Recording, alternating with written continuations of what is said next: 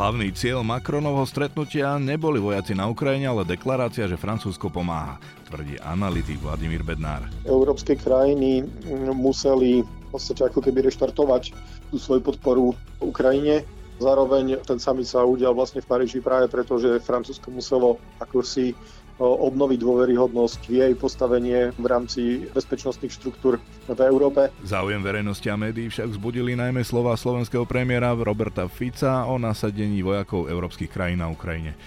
Z verejných odpovedí lídrov, ktorí takúto možnosť odmietajú, vyplýva, že o nejakej forme účasti západných vojakov na Ukrajine skutočne bola reč. Ak krajiny na základe dvojstranných zmluv napríklad s Ukrajinou majú vlastne príslušníkov ozbrojených síl na území Ukrajiny, tak je to pochopiteľné, je to plne zvrchované právo. Ale to neznamená, že Severoatlantická aliancia alebo v podstate iná medzinárodná organizácia takéto niečo pripravuje, plánuje. Ako teda podľa analytika vnímať slova francúzskeho prezidenta Emmanuela Macrona, že na vyslaní spojeneckých vojakov na Ukrajinu v budúcnosti nie je zhoda, vylúčiť sa však nedá nič. Macron, to jeho vyjadrenie o tom, že o všetkom by sme mali uvažovať, bolo smerované primárne do Moskvy a zároveň malo slúžiť na to, aby jednoznačne vytvoril dojem, že tá podpora, ktorú poskytujú primárne európske krajiny, nie je v nejakej stagnácii, že nie je Európska únia, respektíve jednotlivé krajiny Európskej únie nie sú unavení vojnou na Ukrajine.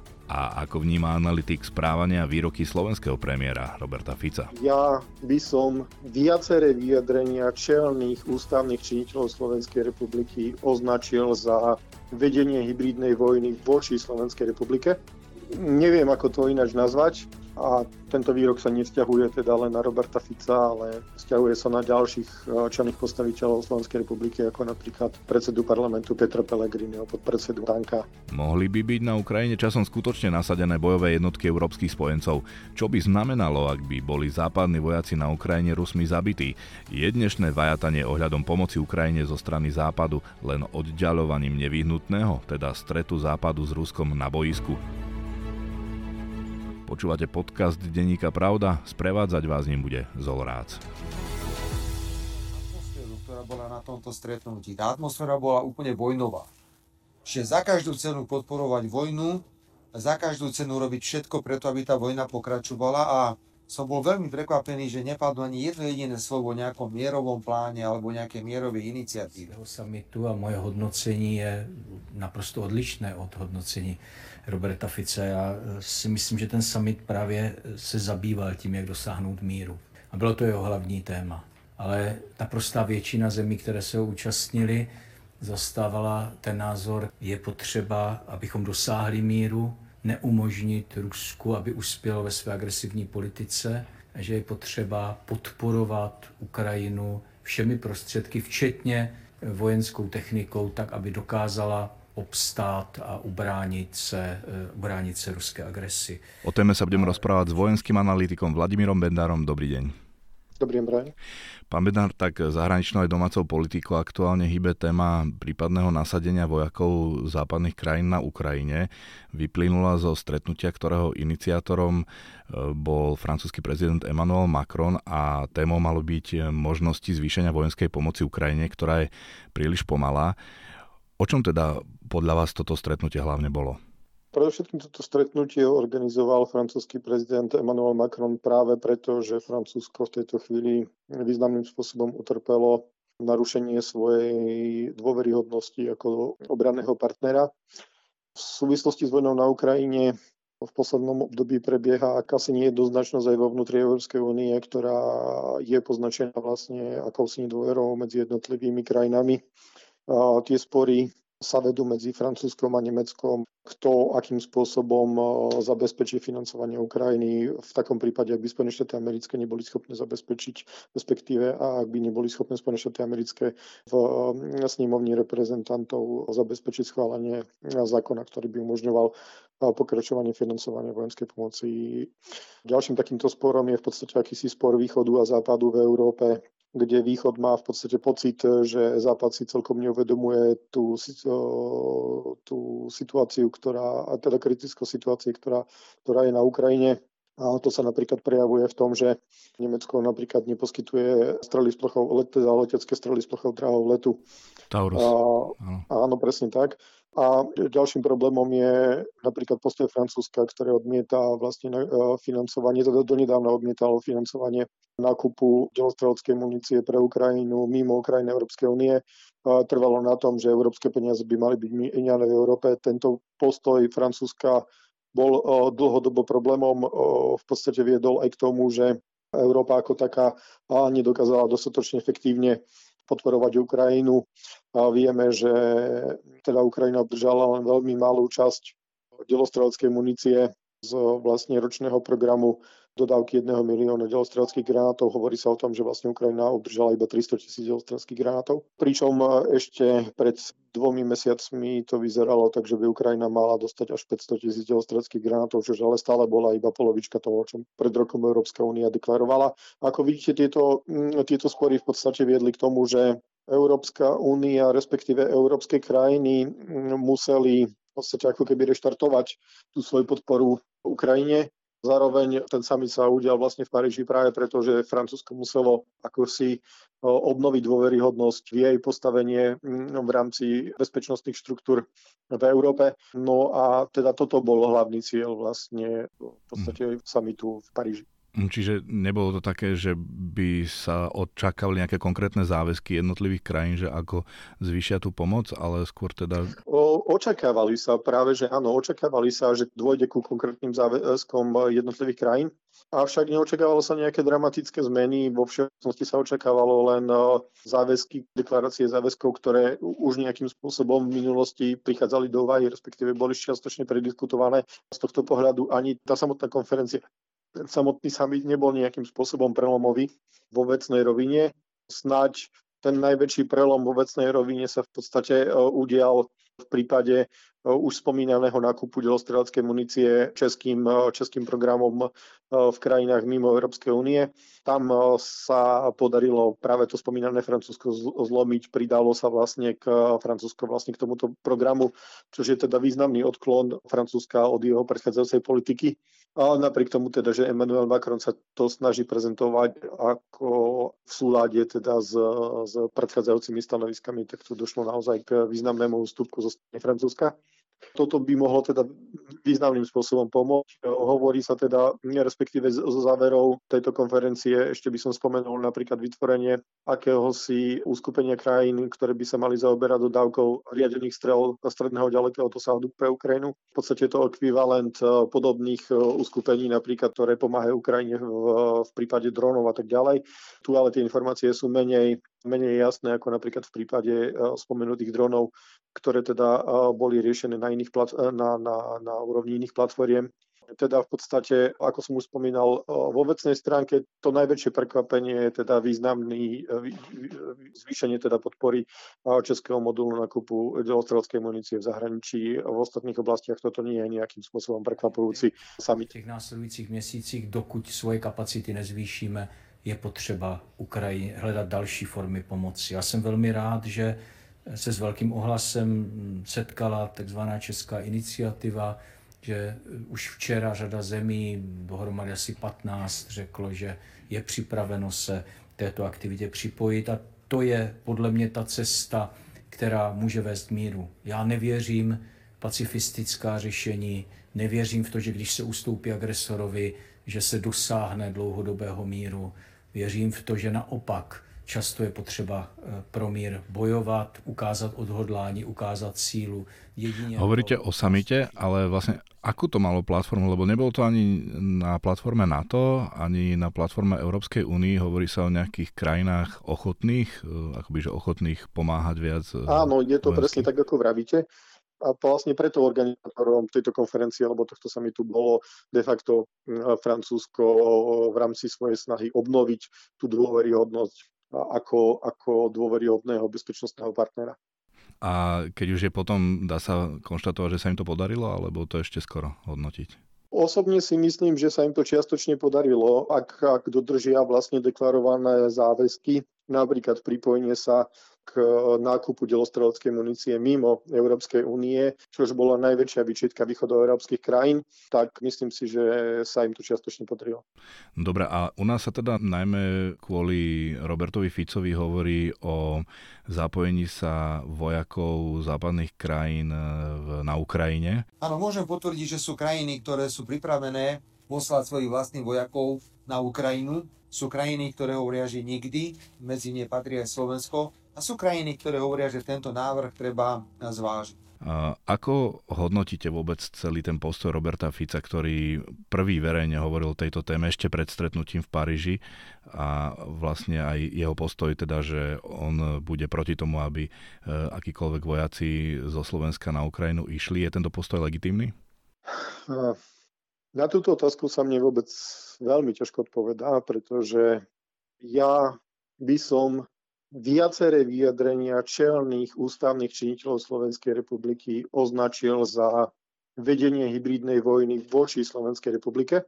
Neviem, ako to ináč nazvať, a tento, tento výrok sa nevzťahuje teda len na Roberta Fica, ale vzťahuje sa na ďalších čelných postaviteľov Slovenskej republiky, ako napríklad predsedu parlamentu Petra Pellegriniho, podpredsedu Danka, ministra obrany Roberta Kaliňáka, ministerky kultúry Martiny Šimkovičovej, a tak by sme mohli dlho pokračovať. Môžeme povedať aj konkrétne prečo?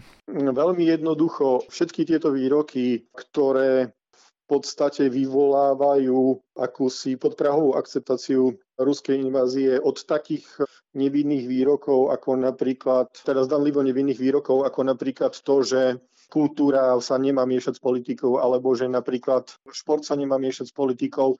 Toto sú v podstate, ak si uvedomíme, že napríklad šport alebo kultúra sa používa v tomto vojnovom konflikte ako zbraň, tak v podstate títo ľudia, títo čelní predstavitelia Slovenskej republiky v podstate priamo umožňujú, je to v podstate ako ekvivalentné, ako keby priamo v podstate navádzali riadené strely, pretože v skutočnosti najväčšou hrozbou ozbrojených konfliktov v tejto chvíli nie je použitie tvrdých zbraní, ale práve šírenie dezinformácií, pretože samotná dezinformácia má rovnako ničiaci a možno ešte viac ničiaci účinok ako, ako použitie napríklad riadených strel. Naša vláda je mieroorientovaná, naša vláda odmieta pokračovanie vojny, nebudeme posielať zbranie na Ukrajinu, orientujeme sa na civilné projekty, a čo je najpodstatnejšie, je zhoda vo vládnej koalícii, že nikdy nebudeme súhlasiť s tým, aby slovenský vojak išiel na Ukrajinu do tejto vojny. Takže pozdravujem. V tomto kontexte si napríklad o, málo kto uvedomuje, že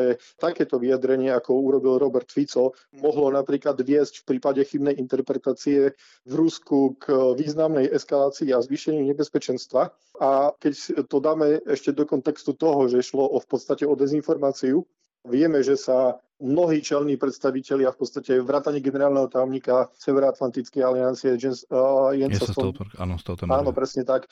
Vrátane Emmanuela Macrona, vrátane kandidujúceho v podstate budúceho generálneho tajomníka Marka Rutta, súčasného premiéra Holandska.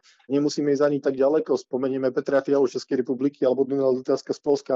Veľmi kriticky sa k tomuto výroku vyjadrili, a zároveň si musíme ale uvedomiť, že v podstate tento výrok bol smerovaný vnútropoliticky. On nebol smerovaný na nejakú medzinárodnú scénu, a v podstate veľmi zjednodušene by sme mohli povedať, že premiér Fico v podstate doslovne, doslovne zneužíva krvavú vojnu na Ukrajine na svoje osobné politické záujmy. Sur la première question, tout a été évoqué ce soir de manière très libre et directe. Il n'y a pas de consensus aujourd'hui pour envoyer de manière officielle, assumée et endossée des troupes au sol. Emmanuel Macron nepriamo vlastne potvrdil, že, že to témou bolo, že medzi krajinami na tomto nie je zhoda. Dodal, že vylúčiť sa však nedá nič. Ako čítate tieto slova? Viete, že hovoríte o dezinformácii, ale uh-huh. zároveň akoby Robertovi Ficovi sa potvrdilo dodatočne tými vyhláseniami ďalších predstaviteľov, že to témou bolo. Na to existuje veľmi jednoduchá odpoveď. Ak si napríklad spomenieme na uniknuté spravodajské informácie, spravodajské reporty Spojených štátov amerických, ktorí napríklad hovorili o tom, že deväťdesiatsedem príslušníkov špeciálnych síl viacerých krajín Severoatlantickej aliancie, konkrétne to boli krajiny Spojených štátov amerických, Lotyšska, Holandska, Veľkej Británie a Francúzska, pôsobili na Ukrajine počas dvestosedemdesiateho dňa, to znamená zhruba pred rokom, ak si dobre pamätám, teda dvadsiateho deviateho februára. dvetisícdvadsaťtri a zároveň všetky krajiny okrem Francúzska to pôsobenie vojakov na Ukrajine potvrdili. Zároveň ale jednoznačne uviedli, že za akým účelom práve tí vojaci na Ukrajine pôsobia. Hej. Konkrétne napríklad Veľká Británia ešte pred týmto dátumom, ktorý som spomenul, ak si dobre pamätám, ešte v roku, teda na jeseň roku dvetisícdvadsaťdva jednoznačne uviedla, že jej špeciálne jednotky pôsobia na území Ukrajiny od začiatku vojny na Ukrajine. Z veľmi jednoduchého dôvodu tie, tie operácie, ktoré vykonávali na území Ukrajiny, boli napríklad ochrana britských obyvateľov, pretože od prvého dňa sa vedelo, že ozbrojené sily Ruskej federácie doslovne lovia ľudí, ktorí majú štátne občianstvo krajín NATO. Dokonca boli zaznamenané prípady ľudí, ktorí zostali na okupovaných územiach, ktorí boli mučení, aby Ruská federácia v podstate veľmi zjednodušene povedané získala akési informácie o tom, že teda sú vojaci tých príslušných krajín, aj keď sa jednalo napríklad o civilistoch. Hmm. To znamená, že treba to aj v tomto kontexte chápať, ak krajiny na základe dvojstranných zmluv napríklad s Ukrajinou majú vlastne príslušníkov ozbrojených síl na území Ukrajiny, tak je to pochopiteľné, je to ich plne zvrchované právo. Ale to neznamená, že Severoatlantická aliancia alebo iný, v podstate iná medzinárodná organizácia takéto niečo pripravuje, plánuje a tak ďalej a tak ďalej. Preto napríklad aj to vyjadrenie generálneho tajomníka NATO, ktorá hovorila, že že NATO neplánuje vyslať bojové jednotky, pretože už na základe toho, čo som povedal, napríklad pri distribúcii vojenskej pomoci alebo pri výcviku sú príslušníci ozbrojených síl krajín Severoatlantickej aliancie, ktoré na Ukrajine pôsobia. Áno, teda inými slovami, Fico len nafúkuje to, čo už je mesiace až roky realitou a vlastne využíva to na strašenie domácov. V prípade Roberta Fica v podstate nie som presvedčený o tom, že on vôbec niečo nafúkuje, ja som presvedčený o tom, že on ani, ani o týchto faktoch nevie. Som proste presvedčený o tom, že on v podstate snažil sa vygenerovať vnútropolitickú tému, ktorá by posiedla jeho postavenie, ako som povedal, iba doslovne bezohľadne hoduje na krvi Ukrajincov na vojne na Ukrajine a takýmto spôsobom sa snaží získavať vnútropolitické body. Sú krajiny, ktoré hovoria, že treba posilňovať pozíciu Ukrajiny pre prípadné mierové rokovania? My zase hovoríme, že okamžité zastavenie paľby vytvára priestor na okamžité rokovania o určitých kompromisoch a dohodách. Ak je takýto názor, názor, ktorý je odsúdeniahodný, ja to rešpektujem, ale prosím, neočakávajte teraz odo mňa, že ja vám budem definovať podmienky nejaké mierové dohody, to jednoducho nie je možné. Ale opätovne zastávam názor, že Európska únia by mala mať vlastný mierový plán. Mala by celou svojou váhou sa zasadiť za ukončenie bojových operácií a za to, aby sa začali rokovania, ako by to celé mohlo vyzerať. Ešte by som sa vrátil k tým vojakom, že už tam teda nejaké jednotky pôsobia a tak ďalej. Ak sa teda skutočne o niečom hovorilo na tom stretnutí, tak to bolo len ďalšie zapojenie nejakých takýchto špeciálnych alebo výcvikových jednotiek, lebo asi aj to je dôležité, že ak sa teda o niečom takomto diskutuje, takže čo by tam tí vojaci robili, ktorí by to boli? Toto naozaj nemôžeme vylúčiť a práve to by aj korešpondovalo s vyjadrením čelných predstaviteľov Severoatlantickej aliancie, že teda aliancia takýto plán nemá a ani to neplánuje, pretože naozaj toto by bolo možné iba na základe akýchsi dvojstranných vzťahov jednotlivých krajín s, s Ukrajinou. Takže áno, vylúčiť to nemôžeme. Napríklad to niektoré krajiny mohli vyhodnotiť ako efektívny spôsob podpory ukrajinskej strany, napríklad poskytovať výcvik priamo na území Ukrajiny, aby Ukrajinci nemuseli cestovať na vykonanie vojenského výcviku do príslušných krajín a tak ďalej a tak ďalej. Ten rozsah spolupráce si viem predstaviť, že nejakým spôsobom mohol byť témou, ale aj v tomto prípade to je aj vhodné fórum, keďže toto nebolo konferencia, ktorá by v podstate bola konferenciou Európskej únie alebo napríklad Severoatlantickej aliancie. Ale bola to konferencia v podstate ako keby z nezávislých e, krajín, ktorí teda v podstate sústredujú svoje snaženie na dosiahnutie spoločného cieľa nezávisle. A na základe vašich poznatkov, o ktoré krajiny by mohli, mohlo ísť a o akých vojakov, že by sa pripojili k tejto myšlienke, ktorú spomínal vraj teda Emmanuel Macron?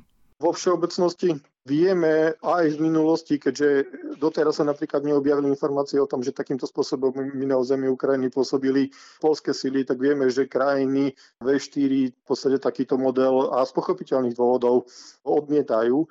Aj napríklad v prípade Poľska, ktorý je teda veľmi intenzívny podporovateľ Ukrajiny. Prečo bolo by to zámienkou pre Rusko, že by mohlo potom zaútočiť na tú krajinu, ktorá by tam mala vojakov? Myslíte si, že by kvôli tomu bolo Rusko ochotné zaútočiť takto na, na, na nejakú krajinu, napríklad Poľsko? Osobne si to nemyslím. Estonsko. Túto tézu môžeme vylúčiť, pretože by nešlo o zapojenie príslušníkov ozbrojených síl do samotnej bojovej činnosti a krajiny majú právo vykonať podporu aj krajiny, ktorá je teda vo vojnovom konflikte. Stačí si uvedomiť, že napríklad technicky je napríklad Japonsko stále v zmysle medzinárodného práva vo vojnovom konflikte s Ruskou federáciou alebo Južná Korea so Severnou a proste krajiny reálne poskytujú vojenskú spoluprácu, respektíve prebieha vojenská spolupráca medzi týmito krajinami a členskými krajinami Európskej únie alebo NATO. Hej. Takže tam v podstate máte ako keby ten dôvod, hej, na základe ktorého by ste to mohli zdôvodniť, prípadne nejaké také zvýšenie eskalácie. Preto ja osobne si nemyslím, že Ruská federácia, a zároveň treba si uvedomovať, že tá Ruská federácia napríklad minimálne od tých vlastne spravodajských únikov, ktoré boli v Spojených štátoch amerických, vie o tom, že, že teda príslušníci minimálne tých krajín, ktoré som spomínal, to znamená Spojené štáty americké, Holandsko, Lotyšsko, Veľká Británia a Francúzsko, mali na území Ukrajiny príslušníkov primárne špeciálnych síl. No a vieme vylúčiť, že aj na základe tých vyjadrení predstaviteľov krajín, že by sa naozaj rokovalo o tom, že nasadiť bojové jednotky? Myslím si, že v tomto prípade napríklad Emmanuel Macron, to jeho vyjadrenie o tom, že o všetkom by sme mali uvažovať, bolo smerované primárne do Moskvy a zároveň malo slúžiť na to, aby jednoznačne vytvoril dojem, že tá podpora, ktorú poskytujú primárne európske krajiny, nie je v nejakej stagnácii, že nie je Európska únia, respektíve jednotlivé krajiny Európskej únie nie sú unavení vojnou na Ukrajine, že Rusko nemôže proste počítať s tým, že by takýmto spôsobom na predpoklade, že, že jednoducho unaví spojencov Ukrajiny, takže na tom by mohla postaviť nejakú svoju stratégiu. Napriek tomu teda, že v tejto chvíli je ruská stratégia postavená práve na tomto predpoklade a v tomto kontexte to treba nejakým spôsobom vnímať. No a ak by sa tam nejaká krajina rozhodla poslať vojakov, alebo hovoríte, že tam, tam teda pôsobia, a ak by padli vinou Rusov, mohla by tá krajina žiadať o väčšie zapojenie aliancie potom? Takto, toto tu je zase veľmi nesprávny predpoklad.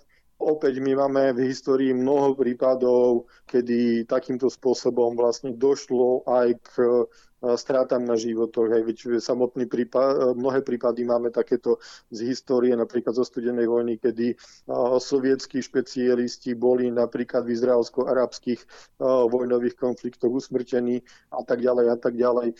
Na základe toho vy... opäť nemáte nejaký právny dôvod z hľadiska medzinárodného práva, aby ste mohli toto vyhlásiť za casus belli.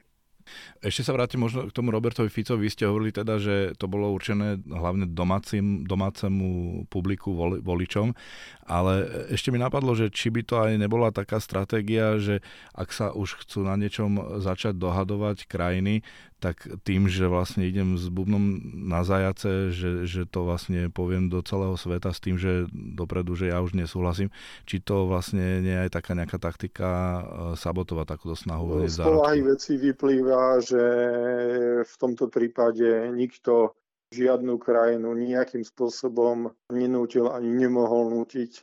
Tu je právo každej krajiny úplne suverénne, ani v rámci medzinárodných organizácií ako napríklad Európskej únie alebo Severoatlantická aliancie. Toto nespadá do nejakého bodu napríklad Washingtonskej zmluvy.